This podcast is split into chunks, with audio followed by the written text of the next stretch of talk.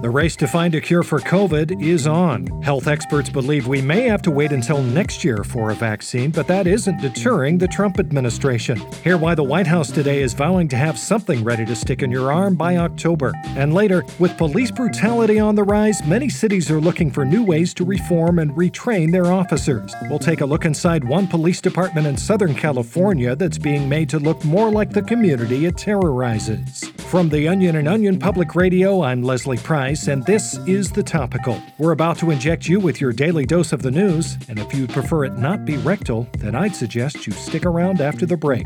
Back in a moment.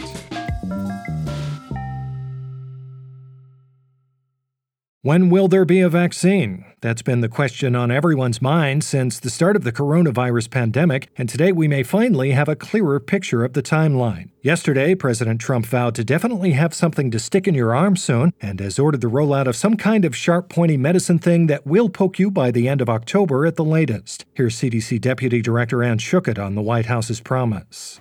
Thanks to our nation's doctors being at the forefront of medical and scientific research and our American ingenuity, the U.S. will be the first country to distribute a stabby, pointy pain vial thingy designed to be jabbed directly into patients' muscle or skin or something, and it will have some effect on your body, either good or bad. Joining us now with more is OPR health correspondent Jenna Resnick. So, Jenna, it sounds like something that at least resembles a vaccine could be on the horizon. Exactly which phase of the process is it in? Well, as of right now, Leslie, we really don't know very much. But what we do know is this. President Trump has guaranteed that all Americans will get stuck with something in their arm by Election Day. Now, so far, Pfizer, Moderna, and AstraZeneca have all been able to develop some very promising poking methods that are extremely sharp, long, and wet. Take a listen. After 10 long months, we know Americans are ready and excited to get stabbed. Soon, people just like you and me will be able to go to a pharmacy, sit down, pay money, and get stabbed through the skin with a vial of goo in a very painful way. Well, I gotta say, that can't come soon enough. But I have to admit, Jenna, I really wasn't expecting to get stabbed by our government until 2021 at the earliest. That's right. Some were even estimating 2024 as a more realistic time frame for having a stranger in scrubs inject healing juices into your veins. But according to the CDC, even with the accelerated schedule, early trials are going well. So far, the devices have been very effective at going into and out of arms as well as shooting the liquid, which has been amply moist. Ah. They are, however, still trying to work out some of the quote, pesky and deadly side effects, but that's not going to stop them from rolling this thing out in Walgreens and CVS pharmacies across the country as soon as possible. Oh, Walgreens. That's where I buy my little bottles of orange juice and large fish oil pills every morning, so you can count me in. But Jenna, I have to assume people are going to be pretty excited to have their skin punctured once it's available, and personally, I'd rather endanger everyone around me or even die myself rather than wait in line longer than 15 seconds. How does the government plan to roll this out in a way that meets the high demand? Well, it's certainly going to be difficult, but the plan as of now is to prioritize suburban patients who are also undecided voters. The White House also wants to focus on high risk patients, like the elderly, particularly in blue states, and is planning to stab them all in the neck. Hmm. Presumably presumably so the serum can get to their brain faster. Interesting tactic. And how much is it going to cost? Well, while there had certainly been talk of it being no cost to patients, the price has actually yet to be set, according to the CDC. So far, they've estimated it could cost either $10, $500, or even $100,000, depending on how desperate we get. A small price to pay for a vaccine that may or may not work.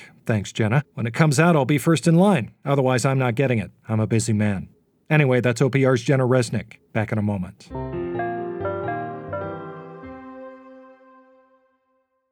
You know, even with a vaccine, I'm still not sure if I'll ever feel quite comfortable enough to go back to a restaurant again and hide in the big garbage can in the kitchen so that when the waitstaff clears off the food left behind on people's plates, it lands right into my open mouth, allowing me to eat a free meal with the people working at the restaurant being none the wiser. But who knows? Maybe one day we'll be able to get back to some sense of normalcy. Anyway, here's what else you need to know today. The far right conspiracy theory dubbed QAnon has gained an alarming amount of traction in the lead up to this year's presidential election, and today we may have more of an understanding as to why. A new psychological study published this morning has found that the appeal of QAnon can be attributed largely to it being 100% true. Top psychiatric researchers have concluded that when a certain type of person is presented with theories that our government is secretly run by a cabal of Satan worshipping pedophiles, they will have a tendency to believe these claims due to the fact that that they're totally real and absolutely can be backed up with hard, undeniable evidence if you just read between the lines. Interesting. I may have to dive into my Facebook feed and do a little research on this for myself.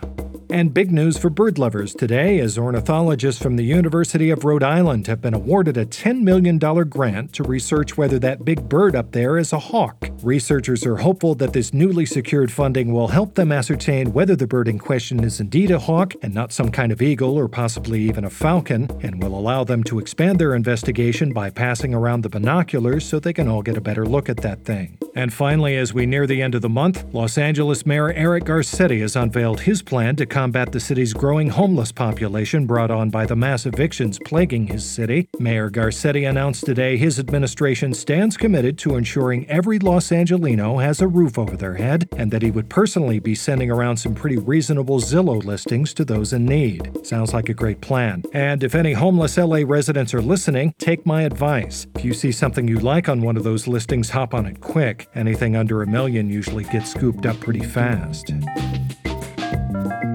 And that's the topical for today. I'm Leslie Price. If you enjoyed today's episode, you can like and subscribe to the topical wherever you get your podcast. And you can now also sign up to become a member of the Topical's Patreon. For as little as $5 a month, you'll get all kinds of exclusive news content and merchandise, including a topical sticker, which must be pretty exciting for all the children listening. And for all the adults, we also have a topical coffee mug available, which serves as a great way to hide the fact that you're drinking hard alcohol in the morning. So don't wait. Go sign up to become a patron now before you black out. And tomorrow on The Topical, how has COVID 19 affected our nation's dentists? I sit down with mine to ask him how the pandemic has affected his practice while he also performs my root canal. Here's a clip.